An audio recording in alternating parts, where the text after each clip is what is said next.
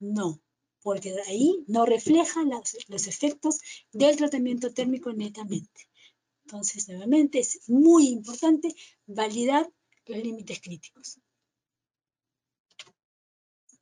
Vamos al, cuarto principio, que es el establecimiento de un sistema de vigilancia para cada PCC, también llamado monitoreo, y es llevar a cabo una secuencia planificada de observaciones o mediciones de los parámetros de control para evaluar si un PCC está justamente bajo control.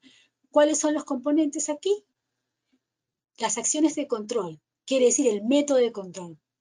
Puede ser mediciones de los límites críticos, medición de la temperatura, medición del pH, mm, eh, medición de la actividad del agua, esos son los métodos de control. La frecuencia.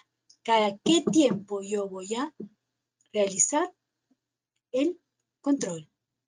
Personal responsable, capacitado y los registros a usarse.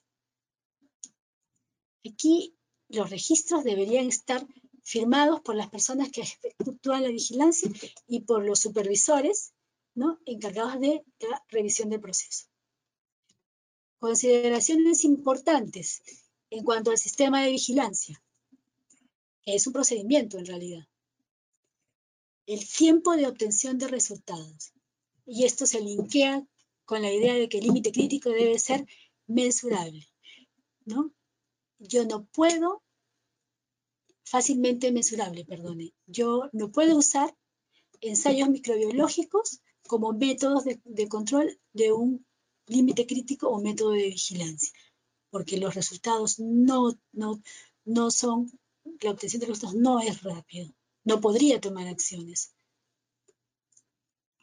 El tipo de vigilancia puede ser continua o discontinua, y esto es eh, muy importante también para la obtención de resultados rápidos, cuanto más el sistema de vigilancia, cuanto más rápido sea, más, práctico, entonces más rápido me va a permitir detectar desviaciones del límite crítico y por lo tanto voy a tomar acción más rápido. La capacitación, vale la pena mencionar acá, la capacitación especializada del personal. No, este personal no es que reciba el mismo, la misma capacitación que los otros manipuladores de alimentos. No, tiene que ser un vestido hecho a medida. El equipo de vigilancia calibrado, si es que, si es que hubiera instrumentos, instrumentos de medición, la calibración ¿no? Eh, va a depender, como lo decíamos ayer, de la naturaleza del producto, del uso previsto del producto ¿no? y de la natural, el efecto adverso del peligro. Antes de, disculpen, antes de pasar a la siguiente diapositiva, debería, debería indicarles que el estudio de validación también me sirve para poder determinar la frecuencia de la frecuencia de vigilancia. Vamos al quinto principio, que es el establecimiento de las medidas correctivas, que esta, es la definición, acción que hay que adoptar cuando los resultados de la vigilancia en los PCC indican pérdida de control del proceso. Entonces, ¿cuál es el procedimiento de acción correctora, acción correctiva, perdón? En general este. Hay una identificación de la desviación, o sea, cuando el límite crítico no se ha cumplido, y aquí ayudan los métodos de control. Cuanto más rápido sea el método de control, más rápido encuentro la desviación. Hay que parar el proceso, hay que parar el proceso para que no se continúe produciendo productos con amenaza de inocuidad.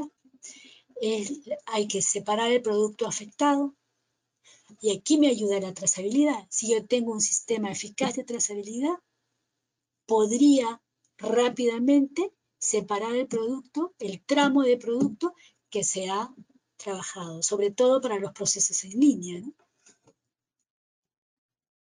Y hay que separar el tramo de producto desde el ante, la anterior vigilancia.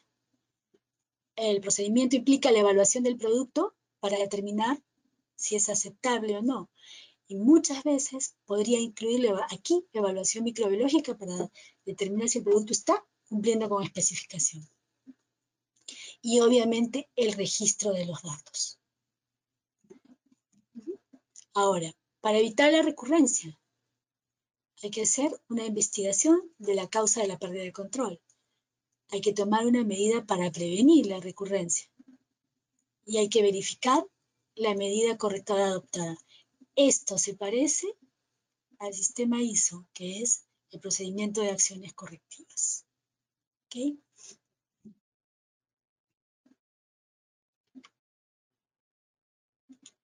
El principio 6. El establecimiento de procedimientos de comprobación. Verificar, que, va, que, que linkea con el término verificar.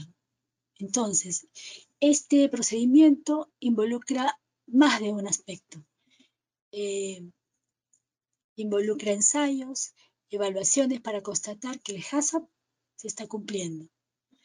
Hay que determinar las frecuencias de comprobaciones, hay que la, comprobación se realiza, debe ser realizada por una persona distinta a la encargada de la vigilancia y las medidas correctivas. ¿Okay?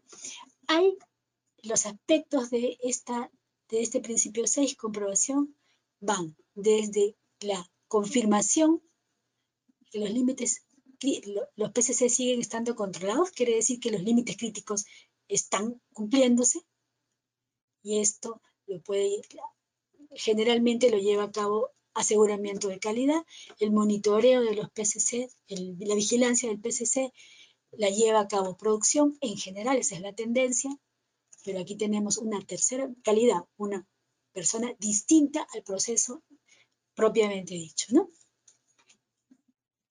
Examen de desviaciones y sistemas de eliminación de los productos. Esto va a verificar la eficacia de las de las acciones correctivas. ¿Okay? Y la, la, tercer aspecto dentro de la comprobación es el examen del sistema y del plan HACCP y de los registros. Aquí interviene las auditorías, por ejemplo, internas, que también tienen que ser hechas por una persona distinta a la del proceso. Se puede, se puede contar con especialistas externos aquí, la revisión del plan HACCP, que no es igual a la auditoría, la revisión del plan HACCP la lleva a cabo el equipo HACCP. En la auditoría no es recomendable que la lleve el mismo equipo Salvo que sea una auditoría cruzada, pero tiene que haber mucha capacitación al respecto. Nita, discúlpame, tenemos siete minutos. Hola. Ya, vale, ya termino con, este, con esta última diapositiva. Gracias. El principio 7 es el último, que es el establecimiento de un sistema de documentación y registro. Y esto forma parte del sustento de la aplicación del sistema HACCP. Hay dos niveles aquí, en este principio.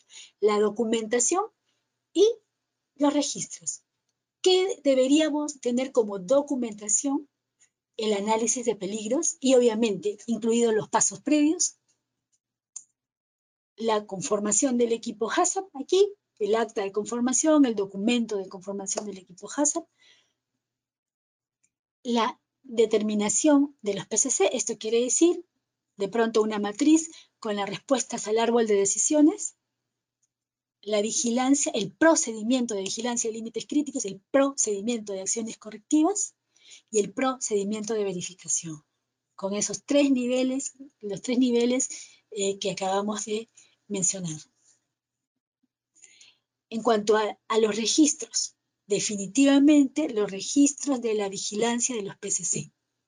Si hubieran, suele, suele, suele manejarse dentro de los registros de vigilancia también campos para establecer ahí, eh, para registrar las acciones correctivas. O otras empresas manejan registros específicos, ¿no?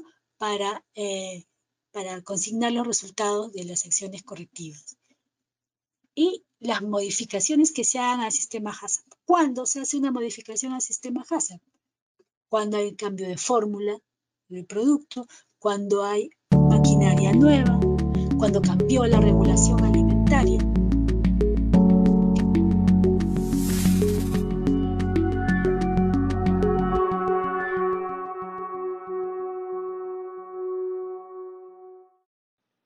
Gracias por haber escuchado nuestro podcast. Recuerde que puede encontrarnos en Facebook, Twitter y LinkedIn buscando las palabras Intertech Latinoamérica, Intertech Sustainability o simplemente la palabra Intertech. Si quiere saber más de nuestra experiencia acerca de un tema en especial, por favor escríbanos a infolatam.intertech.com. Muchas gracias.